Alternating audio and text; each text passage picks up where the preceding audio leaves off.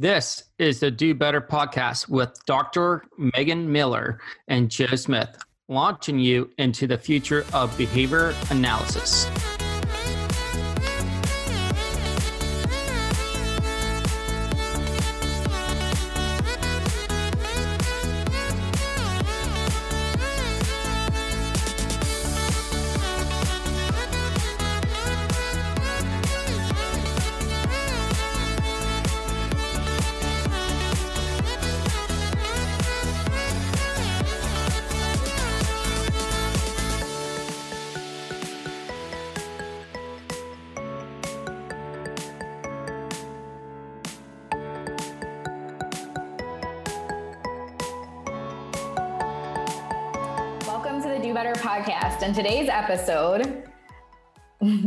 Going to talk about um, autism acceptance.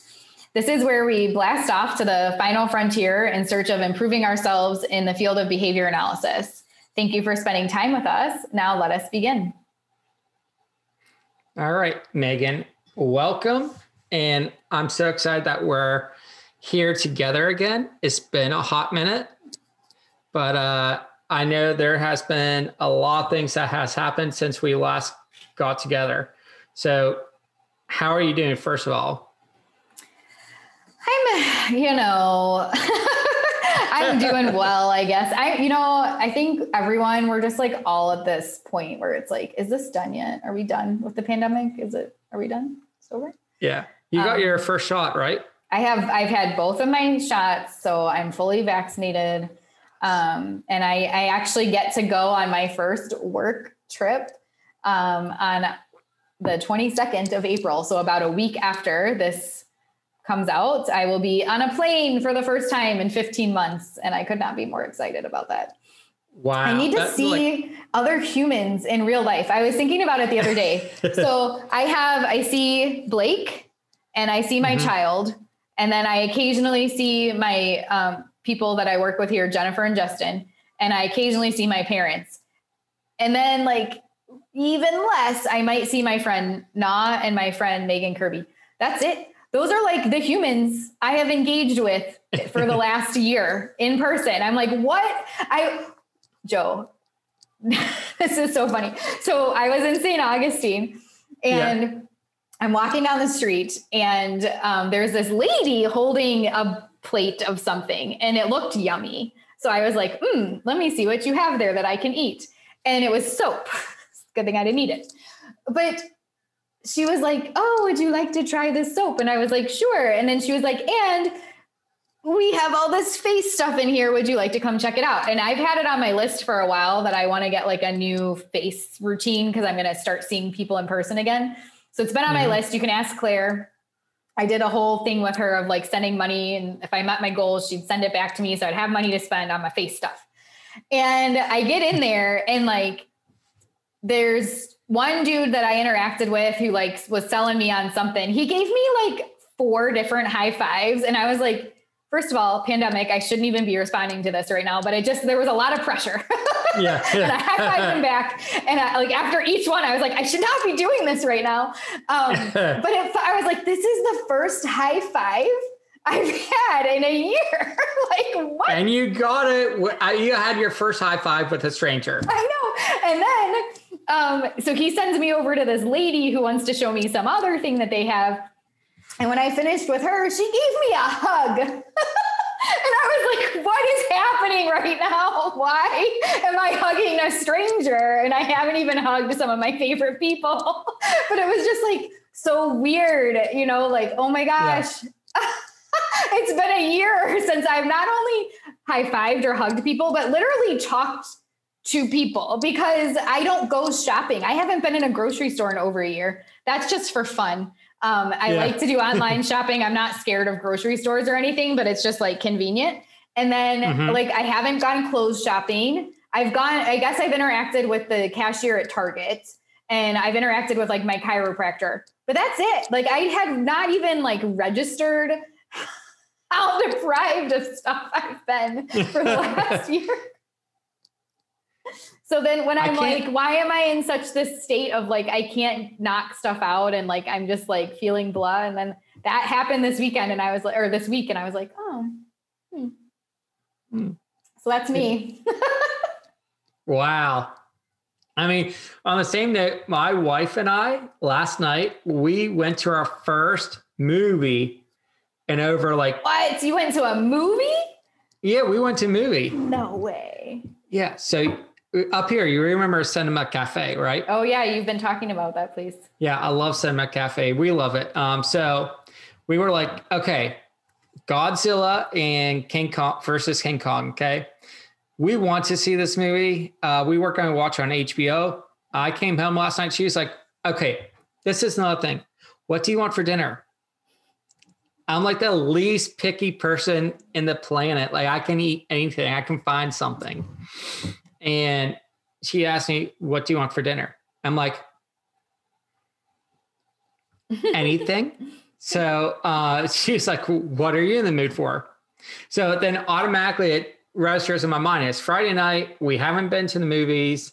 And she did tell me that Cinema Cafe was open. So I was like looking for movies and seeing what was open. And they had a showing. And um, this Cinema Cafe, you know, they used to have the stadium seating where um, you had your like desk in front of you and then you had your computer chair. Well, that's completely gone. Now they have the reclining sofas Oh wow. and uh, reclining chairs. And I'm like, sold because I know I have another space of six feet in between me and the other people.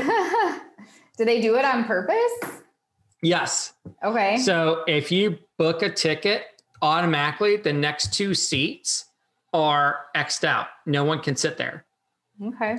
And it's a smaller theater, so it wasn't as crowded. So, and of course, I mean, like the movie tickets were like seven dollars and fifty cents too. I was like, uh, sold, let's go. and then I shared her picture and was like, hey, uh, do you want to go? She's like, yes, let's go. Uh, so we went, and of course, our favorite thing to do is eat. I mean, like eat while watching the movie. So of course, I got to get my chick. I got to get my chicken fingers in. Okay, I love chicken fin- fingers when I go there. it's such a kid thing, but I, it's just so good. So um, we went. We had a great time. We saw the movie. Uh, we felt like it was safe, and um, you know, tons of hand washing and social distancing. You know, Yeah. but it was great. It, it was a great time. I I loved it. Um, my wife and I are both vaccinated too, so that helped. yeah, that's awesome. So, but yeah, it was such an awesome experience. And it's been something that like we've been missing because this is like that was like our Friday night. We would go at least twice a month, Oh wow. if not more. Yeah. If not more. That was our date night. And uh it's glad I'm glad that it's back now. So we already have like four movies that we want to go see in the next couple months because Quiet Place 2 is coming out. That was the that movie is amazing. Uh, the original Quiet Place, amazing. Um, Black Widow. I might go by myself because I love superhero movies, but um, I have to see that one. and then I think another one that's coming out that's re- that looks really good is I lost it. I, I lost it, Megan. I can't I'm think of what the other.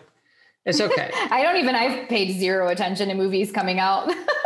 so See, that's where like like for me, like my wife and I are such a movie like movie buffs, and we love movies. So, um, I should know what it is because it's like on a list, but it's okay. All right. Well, I'm glad that we're both starting to get back to nor- more normal things.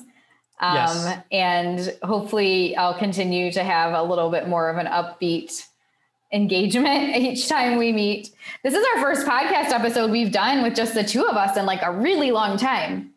I know, like, Like a it- really like long. had- I can't even remember when the last time was.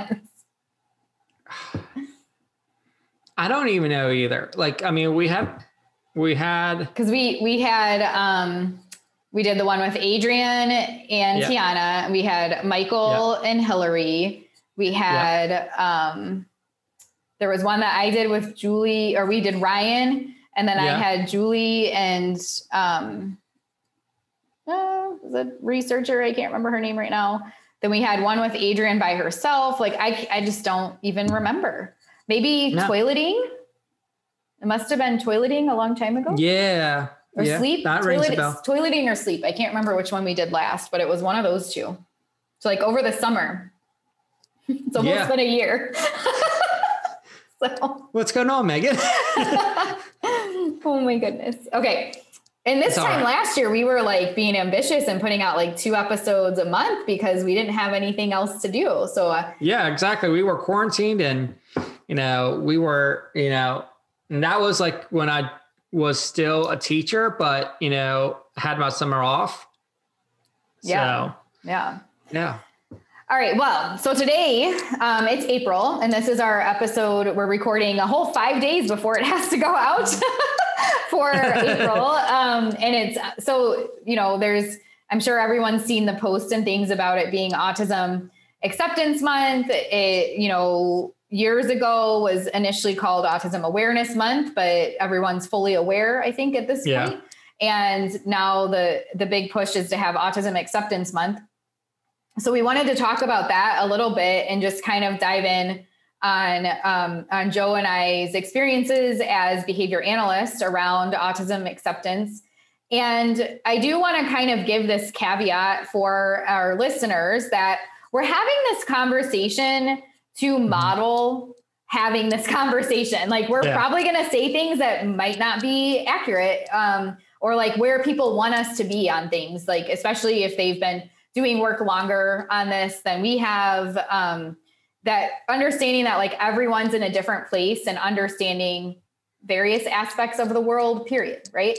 So Yeah. um, we hope that our listeners will listen to this from a place of curiosity and um, you know any we welcome any feedback um, obviously because that's how we grow and learn but we also want we're, we're putting ourselves out here to explain and sort of um, help others understand like that where we've got what we've learned about what we've gone through what we still want to go through what concerns we have and hope that that will give uh, give others the permission the space to sort of do those same reflections and think about those things.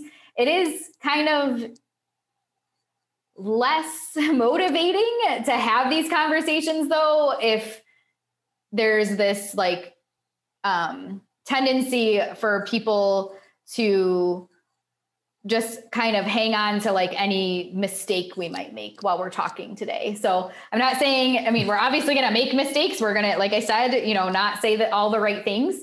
Um, and we want to learn from that, but we also don't want to be like dragged through the coals or punished severely for trying to talk about our experiences with, um, you know, growth and, and trying to, to better understand different topics in the field. So with that being said, um, the first thing that we were going to talk about today. Oh, I should also preface this too. Joe and I don't do a whole lot of prep for our podcast because we're both Yeah. just very busy people. This one, um, we've our schedules have been pretty chaotic with spring breaks and um, with just a lot of like treatment planning and things on Joe's end. So we know what questions we want to talk about, but we also wanted this to be like a really authentic conversation and just really you know discussing where things have been for us. So we really didn't do any like pre like notes or anything like that for this one.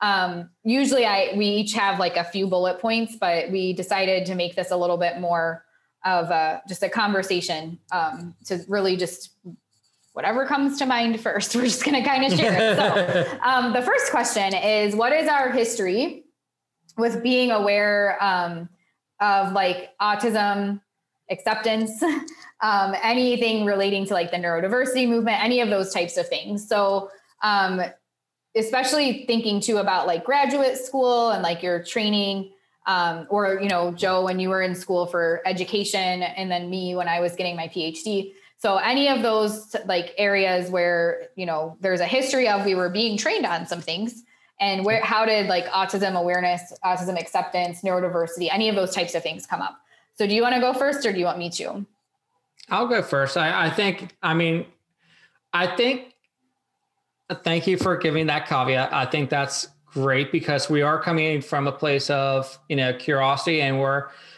trying to do better and trying to model having these hard conversations so then we all can do better in a field um, so like for me like i know when i was going through my graduate program my bachelor's um, even in aba um, just do my aba course coursework it was still known as autism awareness month so with that being said, like a lot of the coursework when I was going through to be a te- special ed teacher, we were just being taught um, what it mean, what symptoms or um, what um, autism is, basically. We were just being aware. I mean, we were just being taught to be aware of it, and you know that not everyone's this, not every child that you come across is going to be the same. Um, and I think we're we were still using like movies like um, just different movies like back in the 80s, nine, early 90s to explain that you know just because this movie shows an autistic person doesn't mean that this this is the same for uh, this autistic person is not the same for everyone you're not going to come across this like everyone's different. And I think like with my background, like that's where a lot of my teaching from graduate school and my undergrad came from. Um, now, even even now, like it's now turning the tide to this neurodiver, um, this neurodiversity movement and being aware, um, not aware, but accepting um, people who are autistic.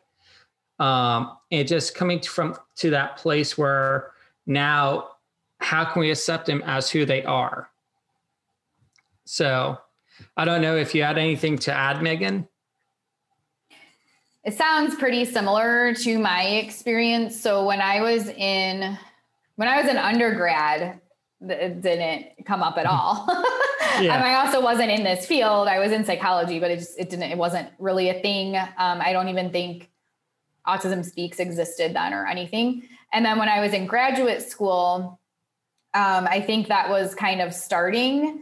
Uh, we did have a class on developmental disabilities where we learned, like you were kind of saying, like what the different t- different diagnoses were and things like that. Um, but we didn't really learn a whole lot about acceptance or person centered planning or, or, any of those types of things. Um, and even in in my master's program, there wasn't a whole lot. I, I still don't think there was a lot happening. It wasn't until I think I moved to Virginia um, and the local Tidewater Autism Society had, um, you know, every year they did like an autism walk or whatever, and we got involved with that. Um, and that's, I guess, kind of my first memory of like there being a lot. And then, of course, Light It Up Blue and um, I got mad because our HOA wouldn't let us put a blue light in our development and all that. Um, and even then, when when all of that, so that was like 2010 timeframe. I wasn't really seeing anything um, about like alternative perspectives or anything. Um, it was all very much centered around the the parents and the the support people for you yeah. know like showing um, you know that that they were in the lives of um, of an autistic person. Um, and and it really was all focused around awareness and, and those types of things. Then um, when I went to, I will say, and I've I've talked about this before, our ethics pro like training and whatnot at FSU was of course top notch with Dr. Bailey, and there was a huge focus in our ethics course and just our courses in general on like not um, sort of going down the route that behavior analysis had gone before with like Sunland Miami scandal and things like that. And like the utmost importance of like being respectful of the the learners that you were with and like your clients and all of that type of stuff. So um, it wasn't specific to a certain diagnosis. It was just in general, like you will humanely treat the people that you are working with. Um, but then when I went to Ohio State, I was just reflecting on uh, kind of it's interesting because we Ohio State, and this is one of the things that just jumps out at me overall with a lot of the things happening with like diversity, equity, and inclusion right now. It's like so hard once you start seeing it to like not notice it everywhere. But there's a huge focus at Ohio State on diversity, equity, and inclusion. We had to take like numerous courses on diversity, even like attend outside things where we would like have to find something in the community and attend that. Um, there was like a specific one hour or two hour like training we had to go to that we had to like go to on our own time that wasn't part of a class, but we had to complete it before we finished. And part of that was the grant we were on. But every single one of those things, disability was not discussed, period. Like it just wasn't right so like there's you know all sorts of education we're receiving on like the differences in race and like the presence of racism and systemic racism and a, a lot of it was around racism. Um, but there was still like even the one the one training we had to do that was like on our own time that was a few hours long they, there was a lot of different things discussed um, that uh, around like sexual orientation and um, gender and even like the I'll never forget like how like it was basically like how you might you know unknowingly like offend someone and like how to respond to that and like the guy gave an example of like one time he said um he was you know he was starving and his friend who um, had lived in poverty and like experienced starvation was very hurt by him saying that because it was like the guy hadn't eaten for a few hours. so he was like, you don't know what starving is, right? Um, so like even things like that came up of like these like sayings you might say that like you don't even realize could cause someone else to like have a hard time or whatever. But still no discussion around disability, um, around any any of the things that are kind of coming up, um, especially on like social media right now and stuff like that and and still the big focus like i i did some work with autism speaks um, at ohio state because they needed some help from like they had there's requirements for student organizations and they needed a, a person to like be something. I don't remember what it was but i was that person. Um, and, and so like i helped with some of their fundraisers and things like that. And um, and at that time, so that was like 2012, there was starting to be like more pushback on Autism Speaks and like the actually autistic movement was coming and um, and that kind of thing. But they like all of my interactions with whether it was the Ohio State program or in Virginia when we were getting licensure passed, like it, everything that was being done was beneficial um, that mm-hmm. I could see. And um, and it, you know, typical nonprofit, big nonprofit criticisms, uh, just like the Red Cross and some of the other ones, where it's like, where's that money going? Um, but in terms of like seeing, you know, the benefit for the families that I was working with, it was huge. I didn't um, fully understand some of the criticisms that I was hearing even at that time of like, well, listen to how the parents are talking about their kids. Um, you know, what what about it when that kid is an adult someday and he watches that video of his mom talking about wanting to kill him when he was three, right? And I like I didn't connect with it. Like it was just like, well, that's just, you know, kind of like, well, the bad isn't as, you know, the good outweighs the bad kind of stuff. And I never really took the time to like fully process it or like, especially perspective take and think about like, if, what if I was autistic and I saw these ads and then I'm like, I'm like, oh, I shouldn't exist. People just want me to die. Right. Like if we, mm-hmm. if that was said about any other thing, like blondes or, um, you know, redheads or women or like transsexual, like any other thing, if a commercial came out like that, it would have been like there would have been such huge oh, protests and yeah. like things. And of course, that particular commercial came out before social media and like all the cancel culture stuff. Like if something like that came out now, I'm sure it would get shut down pretty quickly. Yeah. But even then, like I just didn't, it didn't register for me like why that was so problematic. Um, but I'll, you know, obviously as we talk about some of the other questions, I'll touch on kind of how that shifted and, and changed for me over time. I will say on the other angle though, so this was like ignorance, oblivious, all of those things. Like we, I was getting no, sounds like you too, like no training yeah. or like discussion around any of it. Um, I was I was very intrigued in my like early 20s uh, by memoirs books. Um, so like I read a bunch of different memoirs of various authors. And then that led, once I started working in autism, I started seeking out memoirs from autistics.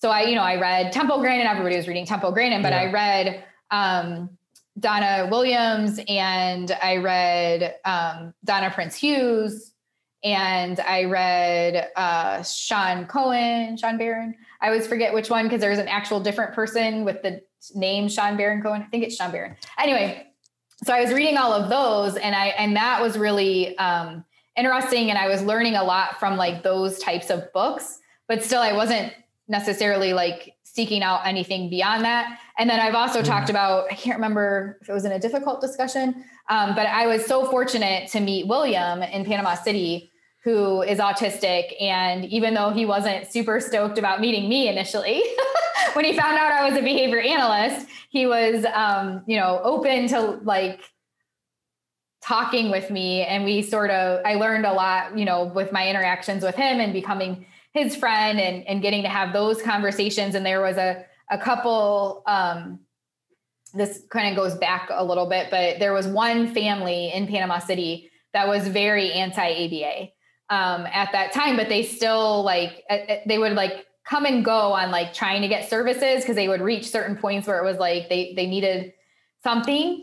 Um, so I, I kind of got to learn a little bit from them as well, but it was more like, oh, these are the outliers kind of situation. Well, William never was like William was always just like, I am so grateful to like know this man. Um, but like that family, it was like, well, this is an outlier. like they're different. Um, yeah. Whatever their like concerns are about this, like aren't real. Um, and we'll show them a different way, kind of thing. It wasn't. I never really took it seriously, if that makes sense. Um, but that was in the past. So we'll talk about yeah. where we currently are uh, with yeah. things as well. Do you have any thoughts or questions? I know I just said a lot of stuff. no, no, no. That's that. That's that's neat. I mean, not not neat that the fact that our background is very similar, like where we were at, because like it sounded like sounds like a lot. Both of us didn't have a whole lot of experience from when we were being taught about um, being um, neurodiversity or um, autism acceptance. Like that wasn't in any training that we has ha- we had while um, in our college courses. Yeah. Which is just fascinating considering we both did, um, like you did education, I did my PhD in special education, and then I have my master's in undergrad in psychology. Like that never came up. Yeah, special education, ABA coursework, um, even in, just, I mean, even in just like like gen ed classes like philosophy or um, like any of our ethic like i went to a small catholic university. They definitely had a couple i had a couple classes on our religion um, but none of that ever came up. Yeah. And it's just fascinating that you know it it's not just like psychology or aba but in general, like people aren't being like, I mean, from our time, we, no one was being trained or taught that unless you you had an awesome program that, yeah, yeah. But uh, I mean, like it, it's just fascinating to see like how far, like, I mean, like how, I mean, that wasn't that long ago either. No. No. I mean, we're, I'm, I feel, you know, I'm older, but I'm not like that old. yeah. Yeah. You're, yeah, what what like six months old older than I am? I don't even know. I don't know if we've talked. I don't know. We'll have to off air. We'll talk about that, Joe. Um, But my birthday is coming up in a month, so anyway. Oh, we're gonna um, celebrate that. Huh? We'll have to have like a celebration birthday. Yeah. On the podcast. That'll be fun. All right. So, um, so that's our history. Basically, we didn't have one. I mean, we had we had we had a non-exam, like a not not encountering period. Um, okay, so the next question I had then is like, what are we currently encountering, or like have we recently encountered over the past few years? And um, and what are we seeking out? How are we processing it? Like, what's our current understanding of um, autism acceptance, neurodiversity, like anything around that topic area? So I don't know if you want to go first again or if you want me to go first. I'll let you go first this time. Okay. This is going to be a kind of a long answer. So, so I will say that despite, you know, reading the different books I was reading and, and really having the training of, um, you know, having the highest respect for my clients, even doing the work I've been doing for the past 11 years on alternatives to traditional escape extinction and providing more compassionate and humane interventions. Um, it wasn't until probably last year that I really understood um, the importance of incorporating and like listening to autistic voices. So, um, part of the reason, if you know, I'm being honest, is anytime besides William, anytime I had the opportunity to really interact with, it was online in like a text based format. I d- did not know the people, they did not know me. And the interactions just never went well. It was very aversive. It was very, um, very much like people criticizing me without even knowing me um, is what it felt like, right? And I think a lot of us can relate to that. And um, I, I initially, uh, like in 2009, when I encountered those types of things, I would try to like engage with it and explain and and whatnot. I didn't I didn't see it as like my I saw my it was from my ego really. Like I was like, well, I know better than this, and, and like I'll show you that we're better than what you're talking about. Like I had personally experienced and been trained in the ways that these people were criticizing, but I also wanted them to know that like there are better ways. And I was coming, it was coming from my ego, but also for my clients, right? Because I had seen the great, amazing progress that the clients I had had made. And I just couldn't stand the idea that there could be a family out there that had a child who would benefit from ABA intervention, not seek it out because of, you know, what they were seeing from anti-ABA or, or, you know, I mean, I don't want to equate them, but like most of the anti-ABA stuff that I see is from people that are part of the neurodiversity movement, right? So to me, they're they're equal, but I know they're not really. You can be part of the neurodiversity movement and still support ABA. So I don't want it to come off that way completely, but that was my experience.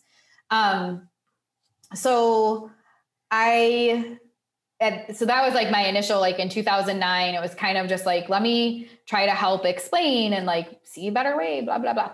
That never really went anywhere and it became very frustrating and stressful and i didn't like it. Um, so it, instead of again seeing it as a learning opportunity or anything though i just sort of disconnected from it. So like anytime i would see criticisms or whatnot i would be like i know i'm doing good work and i'm going to keep doing the good work that i'm doing and be respectful of my clients and be humane and compassionate and help others learn to do it that way too and you know hopefully over time things will shift but I, I didn't see like why I needed to um, to pay any attention to those criticisms, especially because I was one of the good ones. like, why would I need to do that? Um, so then, um, that you know, again, I think like some people have heard this in various like Facebook lives and stuff that I've done, but having it all in one place is nice as well. So, um, you know, last spring there was the whole situation where there was a Facebook post. Um, that I made about the Cards Against Humanity game, just the game. It wasn't the ABA version, it was just the game. And it was actually right around this time. It was about a week ago this time. Mm-hmm. And I said, like, oh, maybe we should play this at a social event we're having. And then Jeff Newman commented and he was like, what you know something about like well are we ever going to talk about you know the harm that was caused by the aba version of cards against humanity and I was in the middle of hosting a conference and I was like, I don't have time for this. Yeah. Like, Jeff Newman, get out of here. So I just like deleted his comment and then like went on my merry way. Um, and he messaged me and he was furious that I did that. And I'm not going to go into detail because we have a whole difficult discussion, the Cardgate one. I'll post the link in the show notes. But um, we, you know, kind of dive in on, on what all happened there. But long story short, Jeff, you know, taught me that like what I why what I did wasn't appropriate and how like harmful it could be. Um, and we ended up having like an open discussion about the Cards Against Humanity. And then it just really opened my eyes to like how lacking our not just our field, but society in general is on this topic, like on disability broadly speaking, and then on like autism, the autistic culture, just like the autistic experience, like and of course, it's not just the autistic experience. Like every autistic is going to describe different experiences, likely. Mm-hmm. Um, they may have similar ones, but there's just, you know, it's not, I don't want it to come off like I'm saying, like, there's one autistic experience. That's not the case. Um, but I, and I, and to be fair, like I had gone to conferences and seen, you know, some of the leading people speak, and I always enjoyed those presentations, but I, I wasn't seeking out more information and trying to really like grapple with like how am i part of the problem you know? It was like i'm yeah. doing good work. I'm good. We're good.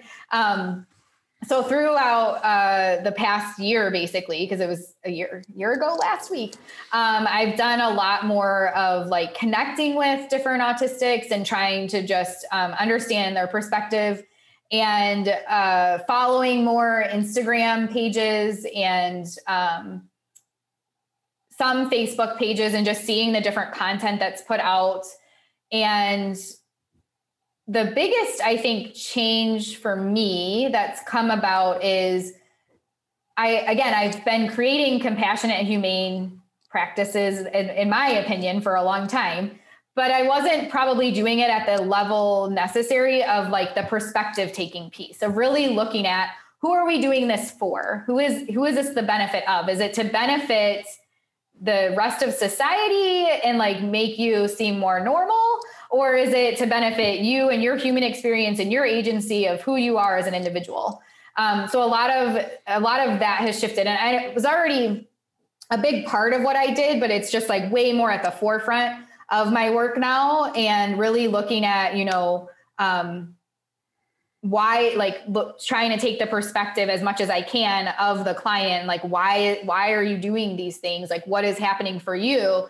And like whatever interventions i come up with how are they most beneficial for you um, yeah. and going to um, again honor who you are and allow you to remain the person you are but also help like whatever skills could be supported so that you can navigate the world and have you know the most um, productive, happy life that you would like to leave, live. live. um, so that's kind of where I am with things right now. But one of there's, I guess I'll save that for the struggle. So that's like the simple, the simple answer. Just a lot more of like seeking out like different autistic perspectives and trying to get multiple examples of you know what people are saying. Um, really trying to understand like the the different kind of asks that are coming out of like the actually autistic hashtag and um, and the neurodiversity movement. Oh, one of the big ones I should say for neurodiversity. Like I, I to be honest, I didn't really know what it was. like you know, yeah. I, I kind of committed to just not paying attention to it. Um, like that. Oh, that's just not something I need to know about. Um, but I really enjoyed Jeff and Joe did a podcast episode on beautiful humans where they kind of dove in on it. I've read various different you know people explaining what it means to them the autism knows no borders um, podcast from global autism project has done a few episodes where the, the speakers discuss it as well um, and so like i have a much better understanding now of like what the neurodiversity movement is so to me my understanding is the idea that um, that we should be open to the the, the fact that there that neurodiversity exists, right? Like our um, there are various ways that like people's brains operate and there's neurological research to support that. And instead of trying to fit everyone into like a box based on what the neurotypical experience is and like how they would do things or me because i'm neurotypical um, we should be valuing and accepting of the different ways that people do things. Um, and so, like, for example, that could mean if I'm doing a presentation somewhere and like kind of before I do my talk, whenever that gets to happen again, in-person presentations, you know, maybe even like like saying, you know, hey, sit, stand, walk around, like do whatever. Like I'm just I'm gonna be up here presenting. Um, and like make sure it's clear that I'm not gonna be like, why is that person walking to the back of the room and like wa- wandering around or whatever? Um, because there's a lot of people could be ADD, could be autism, could be any number of things who don't learn well just sitting still. right? Mm-hmm. And instead of just yeah. trying to say, like, oh, well, you just need to because that's how everyone else is doing it, being more open to, like, okay, cool, do your thing, right? Um, and just like accepting that. So it's not to say that like any one type of way of processing or engaging with the world is better it's just saying that like there's a diverse range here and instead of trying to, to preference one over the other we should just accept them right? Um, now obviously for me of course some questions come up around that and that, i'll talk about that in like the struggles part but um, i think that's been a huge change is having like a better idea and what i've what i've encountered it feels like with some people both in our field and just in general that they don't take the time to actually understand what neurodiversity is, like what that movement is about, and kind of like um, some of the other movements that exist. Like they just don't, they hear a thing and they see a person speak a certain way or do a certain thing or advocate for a certain thing. And they just get this like assumption of like, well, that's what this is, instead of really diving in and trying to understand it. So I'll stop there. No, no, you're that's awesome. Like I, I think part, I mean, just piggyback off that. I think part of the reason why people see something and then don't engage in it is because like oh why do i need to learn about that? Because it doesn't directly affect my life. Right. However it does because you are going to come across those people.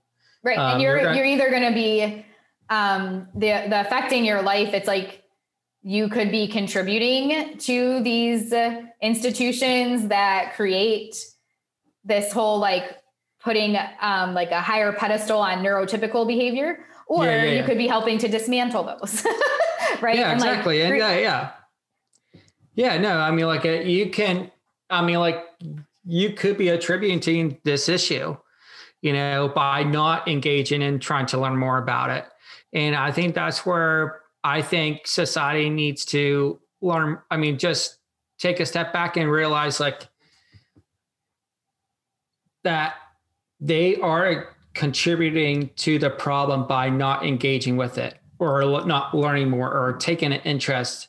Um, we're not saying dive into research that will take up like, you know, weeks of your time. We're, I mean, just asking like for you to become more accepting of other people, but also to like seek out more information.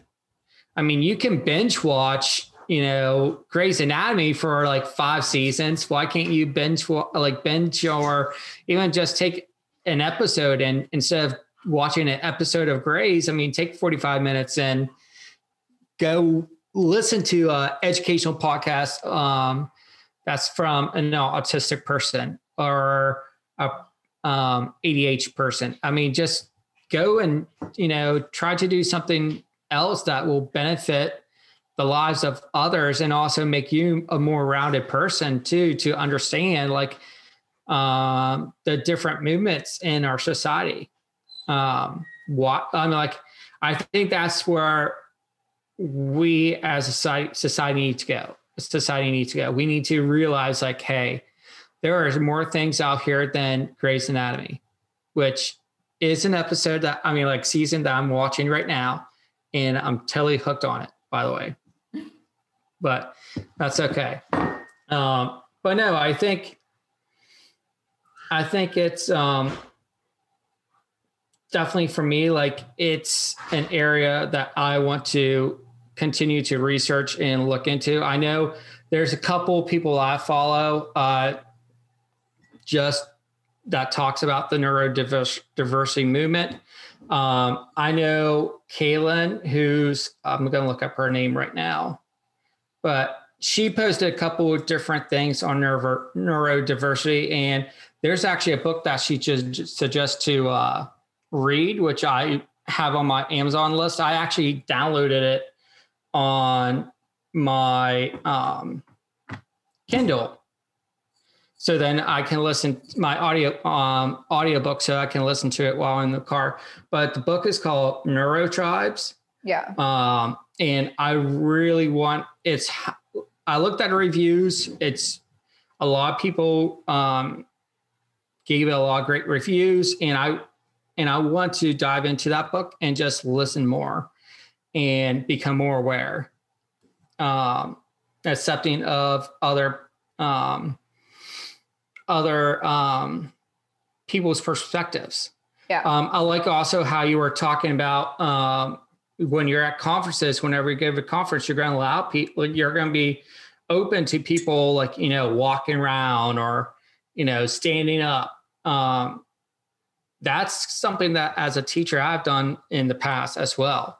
So in my classroom, I know some students they learn better by doing different activities or how they engage with materials are a lot different. So those are called learning styles. So I accept, um, you know, if you're if you're a kinesthetic learner, I'm going to let you, or I'm going to create learning opportunities for you to engage in movement while learning maybe about tectonic plates or you know you know let you uh, move around and you know talk about the planets and like maybe have a whole game with that. Because some because i know not everyone learns best by me standing up there talking about planets and you writing down notes it's just not going to happen. Yep. So um i think that's an important um i, I like that idea megan. I really appreciate you um, thinking of that as a way to um, reach out to other people too, uh, who might not be the best at just sitting down and listening to you talk, even though you're captivating. And I love like hearing you and listening to you. Some people might, might learn better by standing and walking around and um, learn that way. Yep. So, um, and I think what would be really fascinating too is if um, even like if there could be more talks about from autistic people on their experiences with ABA or just experiences in in like schools and have those talks in like in uh conferences. Like I would I would sign up for that uh, that conference in a heartbeat um, and attend that just because I feel like that's something that we don't get the ability to do as much or have that experience with. I think that's something that even colleges need to um, look into is like having guest speakers come who are um, have different types of experiences and share that with students as well. Yeah. I know we talked about that on the last difficult discussions. We did um, one with Jeff and Mari, um, where we talked about like having inviting autistics to do conference presentations. And um, one of the things that they brought up that I hadn't thought about is like if you're doing that, it has to be done in a way that doesn't make them like a zoo. Yeah. Exhibit. Yeah. Um, and they shared like a blog that was written about that but it's one thing to you know share share information especially if that's there are some people that like their that's their speaking career is to share what their life experience has been and to teach people based on that um, but if you're like solely inviting someone to have them share like intimate details of their life and like people in the audience are asking them questions. Um, like Jeff talked about how like someone asked him a question about like his sex life or something, and it's just like what. Like it what like I've given hundreds of presentations and no one has ever asked me that question, right? Like how would anyone think that's okay? Um, so there's like that balance that has to be found um, but it's also interesting to me that you know again as a field like the bulk of the work that's done right now is in autism and pretty much none of our conferences. I think Arizona ABA is fo- has focused a few, um, had a few things, and then um, the Standard Celeration Society had some stuff. But like other than that, like pretty much none of our conferences make any efforts to um, to incorporate the voices of the the clients that we're serving, whether it's autism or anything else. And on top of that, like ABAI, even recently in the last few years, it's been like a big deal. Um, if you like have had a chance to attend. So what happened was this is this is wild to me. Um, the whole uh, issue happened a few years ago where um, Dick Malott, you know, said the things he said at Cal ABA, and then that turned into this whole big thing for ABAI because they were supposed to be honoring him that year with an award, and there was a petition to remove it, and they did, but then they gave it back to anyway. Um, but so during that year, they had like this kind of like town hall type meeting at ABAI where they basically were just like, tell us all of your grievances, you know, like what could we do better? And and one of the big things that came up was like accessibility.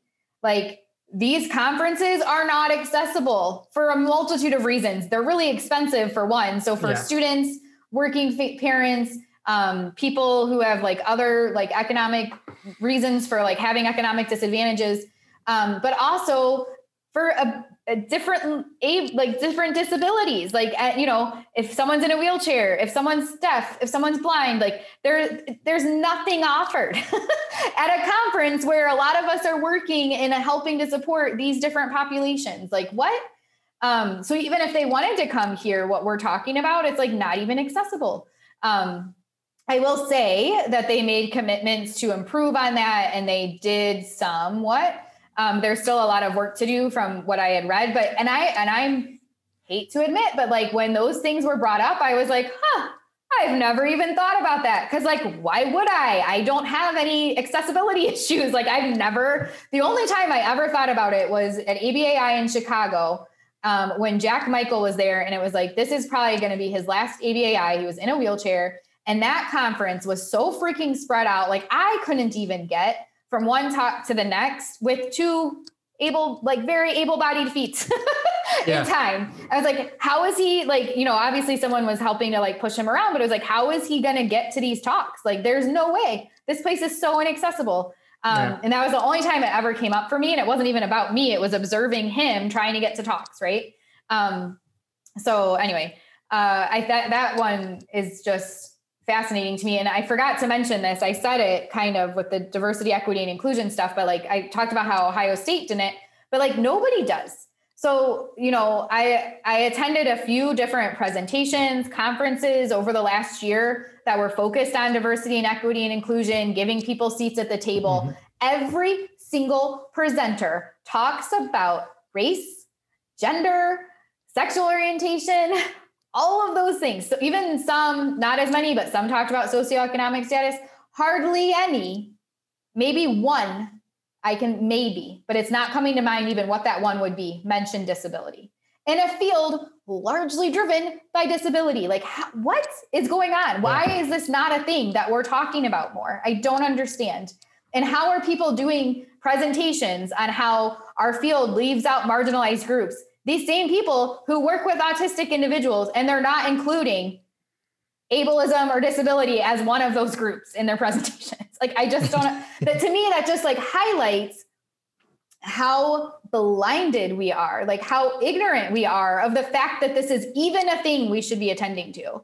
And that like mm-hmm. obviously it needs to start in grad school, but it's clearly not. And then you can you see it play out all the time where it's like I I cannot even under like I was I've talked about this. Like I was shocked and surprised with George Floyd's murder and like seeing my black friends share their real life experiences that I never knew about. And like mm-hmm. when they did that, people listened and they were like, okay, what can we do differently? How can we do better? And I know um this this isn't like they're not a, it, it's not the greatest to make comparisons, but I'm gonna because I just don't know what else to do. But then I see autistics speak up about their life experiences and people are questioning them. And people are like, well, have you read this article? Have you seen this thing? And I'm not saying that doesn't happen when Black people talk about their experiences, but it happens a heck of a lot less. And yeah. and then of course you combine like you look at intersectionality and like obviously if, if someone is black and autistic, it's going to be even more difficult to get someone to listen to them. So I'm like, how why why is that a thing? Why is it when someone is speaking about their race or their gender or their sexual orientation our field is so generally like 90 probably 90% of the time open to like figuring out what they could do differently. And then someone is autistic and they're speaking up about their concerns and their lived experience and it gets questioned and it gets like batted around and it gets pushed around and and people just want to throw research in their faces. Like I don't, I'm not saying that's never happened with some of the other isms and marginalized groups, but it's not like it is with autism. I just don't Yeah. get it. Yeah, no, I get it. And you know, it, it's interesting because like not all disabilities you can see either. Right. So and like and it's and I feel like a lot of people don't even think. Um, but then again, like there's some disabilities that like hearing impairment is so um difficult to like really pinpoint like who has it. Like I have hearing impairment. I don't hear out of my left ear, which is why I'm like wearing headphones Yeah. uh, because um, because I don't need the left side at all. So like if you see like I have a one earbud, I don't need two. Right. But like when I go conferences, it drives me nuts sometimes because um, they're presenting and speaking, but I can't hear them because their mic is not turned up or that's making a weird whistling sound and like you know um, it, it's just interesting because like I know there's other people out there that have that same experience. They have a disability that they that's not always visible, but it does affect them when they go into social situations. Right. And no one, I mean, like, and I know I don't raise up my voice about it because I was taught to adapt and learn and try to adapt for the situation. Um, and you know, I I do a pretty good job, but you know, it, it's it, it. I wish like there's just a little bit more like thought put into like, hey, how could this affect others who have a disability? That you know, how could this presentation be better uh, for everyone if they have this certain disability? Yeah. And that that's amazing to me, Joe. I don't know. Amazing is not the right word. I guess it's not surprising, but also why? like why Yeah. why were you taught to just not tell people like what? like why would why would we not teach someone like, "Oh, you can't hear out of your left ear, so you should tell people that so that you can learn and hear better." like So I, I so my parents always taught me to um, look at. I mean, like just be aware of like how I could, you know, hear better by like making sure I'm up at the front of the room, that I can see your face. Um, so I would have to make the accommodations for myself, so then I can, you know, so then it wouldn't be. So then I could like be more productive and and it's always like I have to do something different so then I can so then I can function in society. yeah. So Which I mean is like kind of what we're talking about, right? With- Yeah, with it that. is. It But is, like, like- I, what I don't understand is like what, how difficult. I mean, it's great, and I'm not saying like obviously it's good that Yeah. you that they taught you how to like do those things to accommodate for yourself, but or and why not also be like, by the way, you can you know speak up and say I can't hear you, right? Like you can advocate for yourself. Um, and and like request and i know like it's this there's this thing in our field that or not in our field in society that seems to exist where it's like the rest of the room shouldn't be inconvenienced by one person and it's like or why can't that one person speak up and like how is that inconveniencing the rest of the room you yeah. know like for them to ask you know to to turn the microphone up or to to speak a certain way or something like that um Yeah. I think hopefully we'll see. I mean, I've definitely seen shifts in schools and things that not all of them, but in some where they're more open to that kind of stuff. But I just, it's so fascinating to me to think about like um, why why that exists in the first place. That it, was instead of being like these are the things that are different for you, um, so you should tell people so you can get your needs met. Um, instead, you just have to like do it yourself. Yeah. Um, I don't know. I, I think part of it is also we come from a society like back in the day where you're expected to um, adapt to everyone else Yeah. and you want to seem as n- normal as possible. And I put that in air quotes, like, you know, I normal is not, you know, everyone's different. Like there is no normal. Um, but just like you have to, you have to take yourself and get yours. I mean, be in the best position possible to just be like everyone else. And I think Yeah. that's just that's just from society, like our history and society. It's changing, I think. Yep. Thankfully. Thankfully. And mostly, but like that's there's still um obviously There's so much work to do. Yeah. Yeah. um that was it was funny this is like not related really but when you were talking about speakers being like turning up their microphone or was like joe's never going to have that problem if he's watching me present Yeah. No, I, no. I, yeah, exactly. I never do. Um, i'm too loud I never do. Unless it's the, unless it's the equipment's fault. Um, but i usually don't even need a microphone unless it's like a really big room because i just project my voice so much but anyway that's a whole different yeah. different thing. Um, okay, so then the last thing that I thought we could talk about is like what are some things that we've identified that we still need to learn, or is there anything that like we've been learning about that we're struggling to grapple with, or we have questions about? Do you want to go first, or do you want me to go first? I think I'll go first. I, I think like for me, and I might piggyback off of you uh, after you present too, but I think like for me, it's just um, learning more. I mean, just diving more into the neurodiversity movement and finding out ways to even more ways just to make it more like their voice is being heard. Like, what can I do to really allow their voice to be heard? What can I do better to um, not be the problem?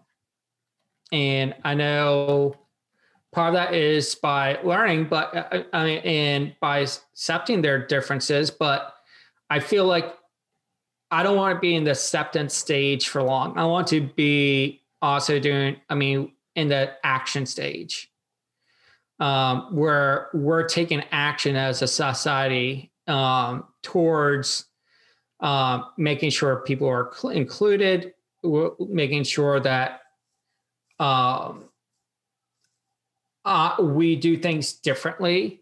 So then there is, so then they don't feel, uh, so like autistic people do not feel left out or any of the different neuro, neuro uh, diversity movement um, areas.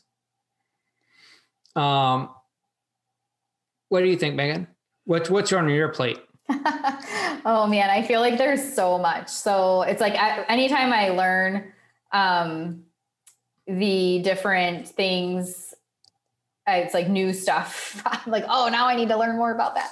But so these are some of the things that come up for me. Um, one is like family, the family, the parents, right? So there's a lot of the um, the issues that seem to be discussed right now, at least online, there's a lot of shade thrown at the parents. And it's, that's really been difficult for me to grapple with because I'm a parent.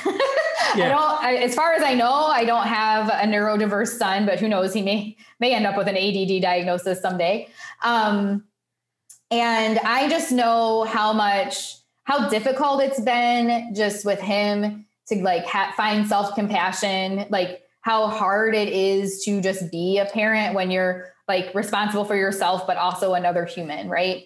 Um, so, like, I think a lot of the things that I talk about, um, you know, with with com- having curiosity and compassion and taking the perspective of the child, um, like I, I struggle with when I see people that are, um, you know, advocating more for disability um, that are potentially part of the neurodiversity movement or, or you know whatever bashing the parents um, because to me it's like they don't know a better way. Like let's Yeah. look at society. You, you everyone in this movement is talking about um, how ableism is pervasive. Like we all have to confront like things we didn't even realize were ableist and like just like um, any other of the isms, right? Like it's a constant work in progress. It's constant improvement, constant changing. So when um, when someone has a child and it's like this society exists around them and they're learning history of of deficit based um, woe is me like this is how hard life is um, is just kind of what exists i don't know that going after the parent is the best way to like shift that.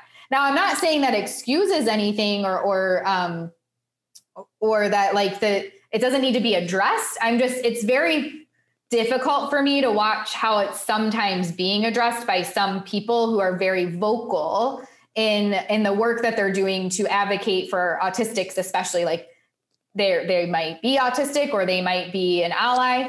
Um, but when it turns into bashing well really bashing people period. But especially yeah. bashing the parents because i just don't really see how productive that is. And like we all are living a, a human experience. So like um, you know, to me, it highlights the the lack of resources, the lack of education that the parents are receiving on how to accept and value and love their child. And that doesn't mean they don't. I'm not saying that, but like if what um, is kind of out in the public light is how difficult it is to have a child um, with whatever disability, then there's there there are things that need to be given to that parent to help them work through that right? So mm-hmm. that they don't need to post publicly about how difficult it is but just parenting in general. You can go onto any facebook page and you're going to see parents complaining just broadly speaking about how difficult it is to be a parent. So the idea that that would ever go away and like everyone's going to have their different values around that also like it doesn't make someone like a bad person if one of the ways they cope and navigate being a parent is by talking to people about it. Um, now, everyone again is going to have their different perceptions about that. Like, well, what if your child saw that later, or what you what you're putting out in this public limelight? If your mm-hmm. child mm-hmm. saw that, are, can are you good with that? So, like all the things I post about Taylor, um, Blake would never like. He's just not public like that but i would never put something out that's like embarrassing for him or you know over time if he told me it was mm-hmm. i would make sure to to get rid of it um, but there's probably like there's a lot of people who would probably say like megan you're putting too much information out there about your son. But it's like one of the ways and if, if he tells me not to video or take a picture i don't right? Like i honor that. Um, but it, there's just like we all have different values. I don't know around that. But the bigger piece of it with the parents is um, this kind of goes to one of the things I want to learn more about too, and it's the strength based planning. In social work, especially, there's such a focus on strength based planning and strength based assessment. So that's one of the things I'm working on for this year is trying to like revamp um, our assessment process to have more of a focus on strength based instead of deficit based. And I think like when, you know, as behavior analysts, when we're working with families, that's one of the big um, places where we could be impactful is helping them um, we come in and we focus our like intakes and our assessments around all the things the kid can't do and all of the hard things that exist and we spend very little time on like recognizing the the strengths and like the things to praise about someone you know so i think um just if we commit to shifting that then that helps shift their frame and their perspective, right? And that's one way to help a little bit. But overall, I would I would like to see um, people have more compassion for the parents, and instead of attacking them, um, coming at it from an angle of like, you know, by what you're posting here, things seem to be difficult. Here are some resources, right? Yeah. Here are some ways you could see your child in a different light. Like, I don't think there's any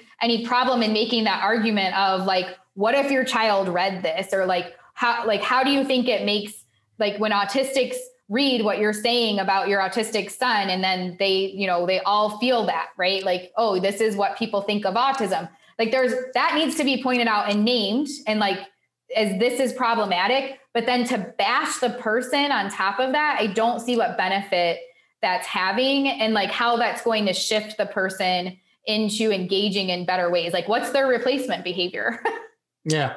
Yeah i mean like the like even for me like just thinking now like parents like the parents I work with, I mean, a lot of them are very aware, but they still struggle, like even with, you know, just trying to get like they're uh, like a lot of them focus on like trying to get the right services for schools even. And you're adding something else to the mix so like and they're just trying to do their best as parents. Yeah. And and it's like it's just and i really have a hard time understanding why you would bash parents um, because a lot of them are coming from a good place and they're just trying to do their best with yeah. what they're given. And right. some of them just don't, I mean, do not have the education that um that's an, another parent might have. I mean, and it, and you're fighting that too. Yeah. So yeah, I don't like the idea of bashing parents and I do struggle with that. Um, but also there was something else that you brought up, but um, just about parenting and, uh, and I had it, but you, I just Sorry. lost I just it, Megan. Talking no. and talking. kept on talking.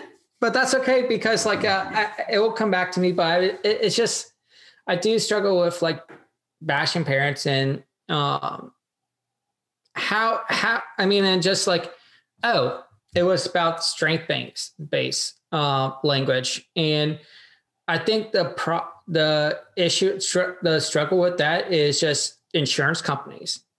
Because you're coming from like when you're working with them you're also coming you have to discuss the deficits. They want to hear right. the deficits not the not the strengths that this child has. They don't want to hear about uh, how much progress they have been making. Yeah and I, I think that um, there's a way to balance that, you know, with what gets sent over to the insurance company, um, but then the the conversation and the framing we do with the families, mm-hmm. right? So there you could you can accomplish both i think um, but and that like you know there's been research to show that um, having like the especially moms there's the research of like the amount of stress they're put under with raising um, a child with a disability and i understand like for years the focus has been on how hard it is for parents. And like that like if i were the person with the disability um, and i was seeing all of that like that would be a very negative experience for me. So i'm not trying to discount that but i just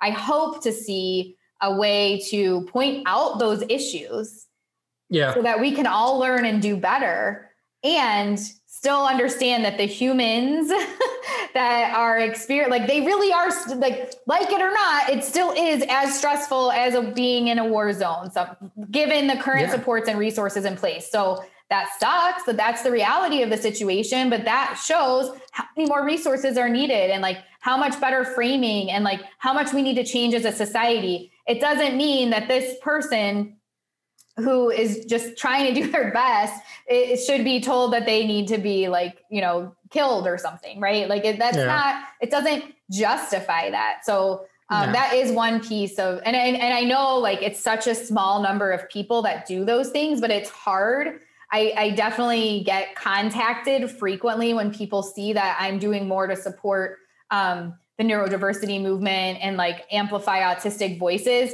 it's and this is so this is my other ask for people who, for whatever reason, aren't on board with that, listening to your clients.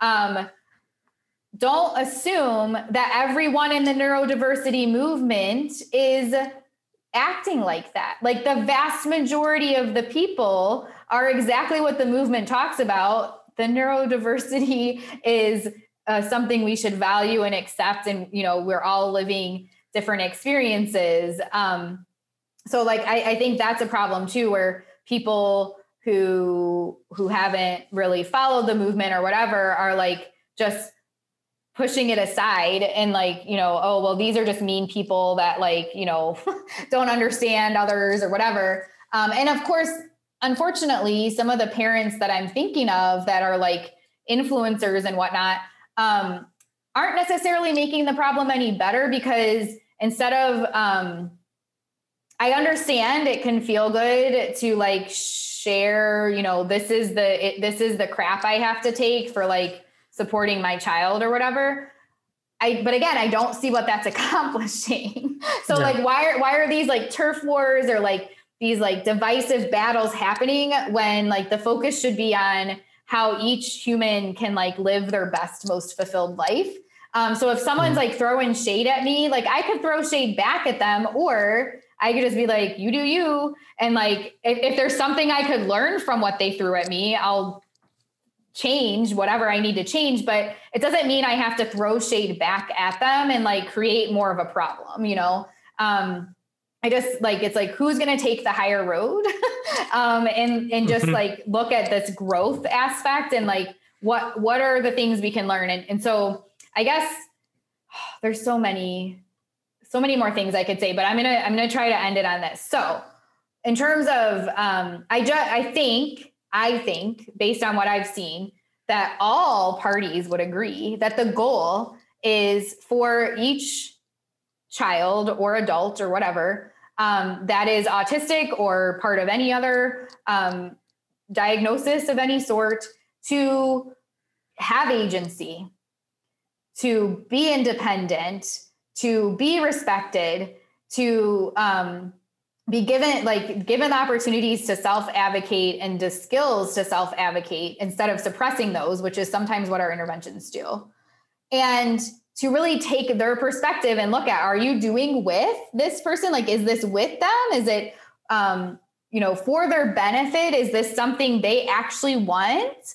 And then um great or are you doing things to convenience yourself and like the rest of society yeah. and to like normalize stuff? Um now i guess i shouldn't say like all parties would agree because i think there's still a large part of our society that hasn't really understood why the like normalization part is problematic. But all like the the short like piece of it of like each human should have their own agency and like get to live the life they want to live. Um, i think everyone should could be on board with that but the the where the issues come in is like within that there are people who engage in very dangerous responses where they're harming themselves or they're harming others and what needs to change though is how we talk about that. It's not, um, we shouldn't be talking about it in like such a negative, like how, how difficult it is for the people around them, but it should be more like, wow, if this is where they're going with things, like how are we failing this person? like yeah. what are what are we doing um, that's like resulting in this stuff happening? And like how can we shift that? And like again, going into more of that strength-based piece. So yeah. I guess like I'm hoping for a day when behavior analysts, um, people, whether they're behavior analyst or autistic or just uh, in any field and any part of our society for any diagnosis or any disability or any different way of living could just accept um, that everyone is going to be have like a different experience and give people space to live the life they want to live in a safe mm-hmm. way. yes. That's yes. not too and much to ask, is it? No, no, and I think that's fair and that's right, and that's what we all deserve is the space to live the li- life that we want to live. Um, as long as it's not harming other people, as long as um, you're doing things that are safe, I feel like we should be able to live our life the way we want to um, and be heard. And yeah, I, I think you hit the nail on the head, Megan. Well, we'll see. we'll see. I mean, uh, like well, like we said, like beginning, like this is coming from a part of us wanting to do better and learn more, and we are I mean, I, I still feel, and we are modeling this conversation for others. Yeah. Um, and, and what, and what think, you say or what I say isn't necessarily like the answer. This is just where our thoughts no, are. this is just our thoughts. And if someone has a different opinion, I mean, we're more open to listen and learn from you and uh, have a conversation because nothing's going to ever get done or nothing's ever going to get changed if we can't have a conversation and be open to each other and come from, I mean, learn from where you're coming from. Because my experiences in my life are different from your experiences. Um, and the only way that I'm going to know any different is by listening to other people or engaging in a conversation about what those differences are and how we can go about, you know, changing our opinions or uh, how can we how can we make this life for everyone much better? Yeah. You're going to be disappointed, Joe, but while you were talking, I thought about one more struggle that I'm having. so, um, Megan, it's fine. It's fine. I, I, I know, but I feel like we both said like really good closing things there, and then I'm like, oh, we need to get another thing. Um, so the the other struggle that I have, and that like it's kind of like I don't know this elephant in the room. I don't even know why I didn't think like why it didn't come up when I was talking before, but obviously is like, so what's the role of ABA then? Right? Like if, if most of the things yeah. that we've been trained on and taught to do does seem to be more about like a normalization type thing where it's like, well, most people act this way, so we're going to help you learn to act that way too. Um, like, so what? What's the point? What are we doing? Why are we here? Um, I see that kind of come up a lot, and so this is where I am with it. It might shift in a few years. That people might think not they might disagree with me. But that's one thing I, I hope people will take away from this episode is that we it's it's good. It's okay for us all yeah. to have different opinions and perspectives. Again but i would like it to be in the framework of being respectful and like um open and curious right? So just yeah. because like i might say what i'm about to say and joe you might disagree with me or like one of the listeners might not agree that's that's that's okay. Yeah. we don't need to like get upset with each other about it. Um, we could point out, like, and this is why I say I might shift. Like, I might share what I'm going to say, and then someone else might say, like, "Well, have you thought about this?" And then I might say, "No, I hadn't." But I still, this is where I am. I'm not changing, right? Yeah. Or I might say, no, I hadn't. And that's a great point, And now I need to shift, right? Um, we all have different values that we're living our lives based off of and um, and we have different ways that we're going to approach things and that's how innovation and progress happens. And if we're all going down like a certain silo and just like all like oh we must think this way that's going to be problematic at some point as yeah. well. Um, so anyway but this is where i am with like so what's the point of aba then? So um, well, as it comes to like autism right? Like obviously aba is a science and yeah. there's a million different applications. I'm focusing on autism um, yeah. So for me, it's my role is to um, is to first, again, doing more of like the strength based piece, engage in perspective taking, and really look at like, okay, giving this person agency and autonomy. How, what can I do um, that they're like wanting help with, right? Um, like, how can I best support them and like navigating the world based on what they're expressing are their their needs and their goals.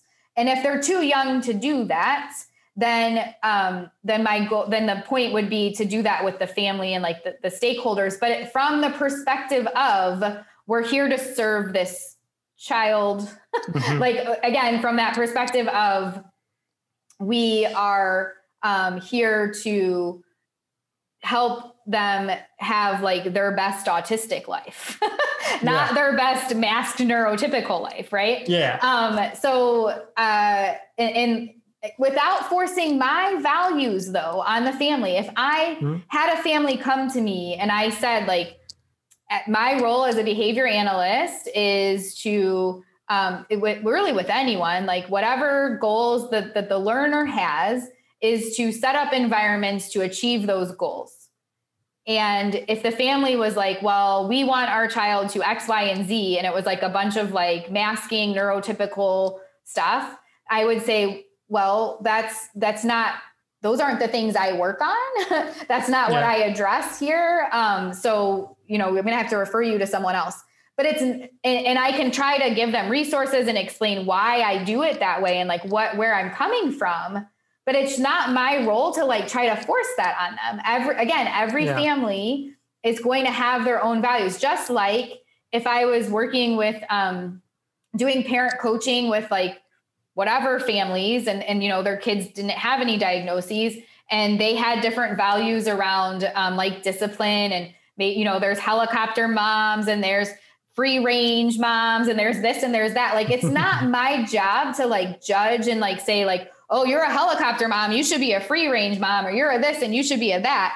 It's you know the what are the goals for this ecosystem for this unit and do my values align in a way that i can help support that um, if mm-hmm. not then i'll have to refer you somewhere else right um, and yeah. i think for so that's for me where things come in um, but i don't go like there's there's kind of like some to me that are like there's like some extremer more extreme approaches where it's like and the same thing happens with parenting where it's like um you're you you always you you don't do anything unless you have like full on permission and all this kind of stuff. And i'm like especially i thought age five was going to be easy but man taylor he's like it's like he's like two again but with the attitude of a teenager and the strength of a five year old you know like no matter what i've done to like help support him and making choices and like having a strong loving relationship with him like that stuff's going down and i'm sorry but there are moments where we've had to like pick him up and move him along right it's not our yeah. go-to. It's not what we're gonna start with, but like he we're that's just where we are. Um, and yeah. there's parents who might judge me for that. There's parents who might judge me for not doing it sooner. Like everyone's gonna have their judgments, but it's like this is the this is our unit and this is like how we're approaching things. Um, so I, I share that from the angle of um, same thing for being a behavior analyst. Like if if families have their different ways, their different units, and like how they're operating and what their own systems and values are, it is not my job to come in and judge that and try to take it to some sort of extreme based on my own preferences and values. What whatever that extreme might be. It's my job to do what the best I can again to help have the best autistic experience and give like education and resources. But if the parents choose and say, well, like like X is still going to happen or Y, then at that point I have to make a decision of like, okay, well, I'm not the best fit for your family then. Yeah. Or maybe I still am. I don't know. It would depend on the situation. So that's that's one of the big things like that I really grapple with and I see come up quite a bit. Um, so the last piece I'm going to say on it. So just as an example, like if, in the past, if I was brought in to like work on something, um, say for example, like escape related challenging behavior, uh, initially I would do, I would have done like more of like the seven steps and like help, you know, make sure we're being fun enough and like there's motivation and all this kind of stuff. And then when the learner like doesn't want to do the thing, we would, you know, kind of hold out, wait, um, all that kind of stuff. And then it's, you know, we're not forcing them through anything. We want them to choose to learn, blah, blah, blah. Now, though, it's more of like teaching all of the very, like thinking about like if it were me in that situation, what are the different things I might be doing? I might say no. I might say, I have a headache. I might say, nah, I'm not really feeling this right now. And especially as like a full blown adult with a job and a child, there's things in my day that like I don't do. right? Like, I'm like, oh, I have emails to answer, but I'm not going to do that right now. Or I need to get this thing done, but mm, I'm going to wait for a variety of reasons. And I have the skills. Like if somebody were to ask me, I could explain it to them. But a lot of the times, autistic or not, children are just expected to like do this stuff that like yeah. adults are never expected to do. And it's like, how are we expecting a five year old to like navigate stuff that like a 30 year old doesn't? Like, why does that seem to make sense? So, from the role of like, my, instead of it wouldn't just be like, um, this is the way it is. You have to do it. Like I'm shutting down the environment until you do the thing. It's more of like, okay, like let's talk about this. Let's come up with a plan. Let's coach. Let's see. Let's like here. Do you need these self advocacy skills? Or you needing some things to help you cope, like some ice or a drink of water? Like, and it's really building up. So there's so so many skill repertoires that still need yeah. to be built, but they're built around self advocacy and teaching how to um, navigate and like address whatever physiological emotions are coming up and like how do we um, you know when i'm feeling really stressed like how do i bring myself down from that and like what what things can i do to support myself there's so much that can still be taught and truly when you look at the dsm and that if you're providing medically necessary care the symptoms of autism like that's all the stuff yeah. like that's the stuff that we should be addressing. Yeah, we're over here with like these laundry list of things from assessments that we've been given that we're supposed to be teaching instead. If we focused on those things, A, we'd mm-hmm. be more in line with what the DSM is saying needs to be addressed anyway. But B, we're setting up a broader repertoire of like skills yeah. for life, right? It's not like this checklist of like, oh, you can mand, you can tact, you can. Di-. It's oh, you can advocate for yourself. you can tell yeah. people when you need something. You can walk away if something's too loud, right? Um, so anyway, I thought I was going to be faster than that, but that's where I no, no, I, I love that. Like, and that's the big elephant in the room. Like, you know, and I and I agree with that. It's like I feel, um, like there's our there's going to be 16 year olds that's not going to want to put away the dishes right then and there, or um, to clean up their room when when you're told. I mean, like there's like things like that just makes me like, yeah, no, that I don't even do that. I don't wash the dishes. I let them in the sink for like maybe a couple hours, maybe a day or two, you know? Um, so why are we expecting someone that's in their teens to do that, you know? Yeah. And uh, I mean, like, and I love how you brought up the point about assessments too. And I would love to see, I mean, I can think a couple off top of my head that's similar, but is there any kind of assessments out there in, for BCBAs to use that really gravitate more towards like self advocacy or more towards these skills that um, that would take into the consideration of what would be best to live out uh, the best artistic life? Um, there might be in like disability studies or something that I'm not familiar with, but I haven't come across anything yet. I that but that's part of the work I'm doing. So what I want to do, and it's I'm putting it out there, world. Yeah. I've told people here, like Jen knows, but I haven't like broadcasted it fully. So hold me accountable by December, um, hopefully sooner. I, what I'm working on is taking things that are more from like social work or parenting, um, neuroscience that are focused on these types of things for just children, period. Um, and then putting that like cr- coming up with something that we could use in our in designing our interventions with our autistic clients or any other clients so it won't necessarily be research based but like none of the hardly any of the assessments we use are. So, um, but it'll be derived from things that have been researched and shown to support um, those types of skills. I would say like Worner, Leland, and August um, are probably um, August Stockwell. They're probably two of the people that I would guess if something existed, they would know about it. And then, of course, a lot of you know the autistic self advocates and things like that probably know. And that's obviously going to be part of the work I do. Is I want to pull all of these resources together and then work with um, some of the people I've met over the past year to you know review what I've come up with or, or contribute um, to that so that we can come up with something to help um, you know, it's it's not that eight like our science is so powerful and we can teach yeah. such amazing things but like if if we're being told that some of the things we were originally now let's keep in mind when when Lovaas did his original study and picked the skills that were going to be taught that was just he just pulled that right? Like he just you know, maybe the parents said they wanted it or whatever, but it was all arbitrarily chosen, right? Like that these yeah. are the things that need to be learned. Um, it just so happened that when those things were learned um, on the surface, it appeared that it, it, it was a better outcome for half of the people, right? So yeah. And nobody ever talks about the other half, by the way. That's a whole separate situation. Maybe we can have an episode mm-hmm. on that. But that was on the surface. And you know since then others have there's been debate about that.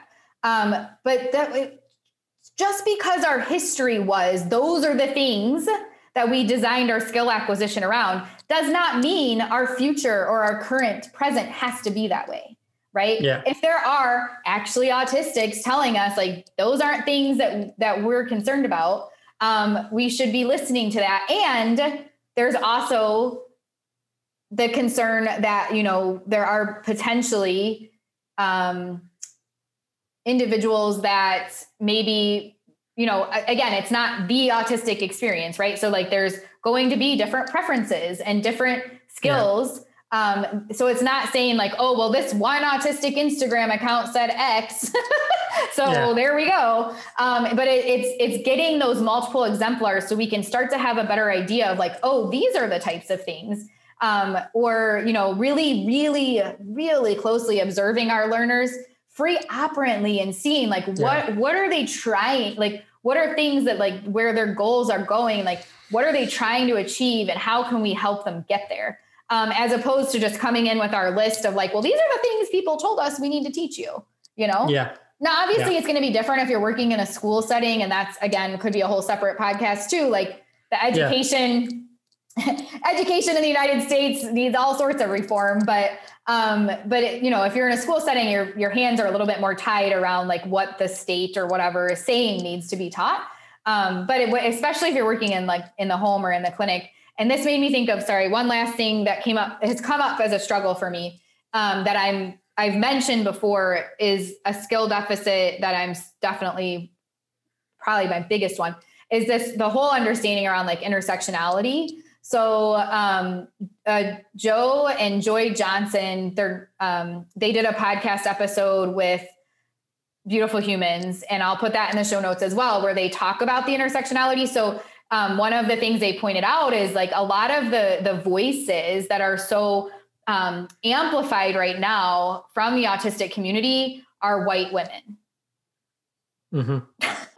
so that's not necessarily going to be representative of like all the diverse voices that exist um, yeah. around you know what preferences might be or like things might want to be taught and like one of the big examples that tends to come up a lot when looking at um, i think joy might have mentioned it in the podcast but like if you have like a black autistic son there are probably going to be some masking things that have to be taught so your child is not shot and killed by a police officer yeah right yeah. just like any other black child you know yeah. like that there are things that as white people we don't have to worry about for our children and yeah. and, and so like allowing one voice to speak and just like you and i are just two white voices speaking on yeah, like what we've learned voices, right now and there's going to be different perspectives um, so i think like if you haven't listened to that podcast episode yet i highly recommend um, beautiful humans did the one they've done two on neurodiversity and then they did that one with uh, joe and joy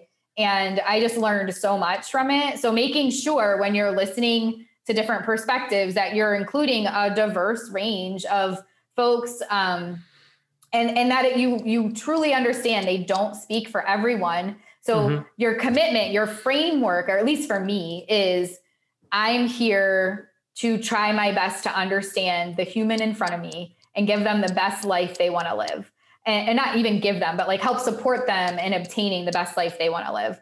Um, and and so I can some of my like attempts to understand their perspective are probably going to be informed by some of the autistics that I'm following. Like, oh, I wonder if. Um, but it, I'm not like blanketly like, oh, this person said this, so this must be what's going on for you and what you want. You know. Mm-hmm. Exactly. And I think that, and you brought up a good point that, yeah, Beautiful Humans is a podcast. There are tons of voices on podcasts that you can listen to that um, they give their experiences of being autistic as well. Now, I think that's a great um, avenue for someone that's busy to constantly go back. I mean, like to, in order to learn more, is to take a podcast and start listening to this one person. And then every other day i mean every day just change up the person that you're listening to. Just get a wider range of um, the scoop of of how they feel and um, just be and hear different voices. So that's that's on my plate this week. It's like i, I want to do that this week. Yeah that's awesome. Yeah all right. Well, we I thought I was like, I don't know how long we're gonna talk. we we talked for probably what two hours? Yeah. yeah. We already made our closing remarks before I made extra points. So um, go back and listen to those. But no, do you have any um, any closing thoughts, Joe? No, I think we hit a lot of great points, and then we have action steps that I like to. I, I like. I mean, like, what's your? I mean, like, we talked about different action steps that we're going to take. Um, and if you and if you thought that those action steps are something that you want to partake in, please do. And then or let if you have additional about, action steps. Yeah. yeah. Additional. Um, maybe even um, give us your feedback about your experience with the action steps or like um, what your plan is, or if you heard something on this podcast that made you really upset or angry, please reach out to us and talk to us. You know, we're only two humans, be- human beings that uh, we make mistakes too. But the only way, way we're going to learn is by making mistakes and having a conversation about that and what we can do better. So, awesome. That's all Thanks, I have, so. Megan. No problem. Perfectly said. I don't have anything to add. So we hope everyone will go forth on their quest to do better.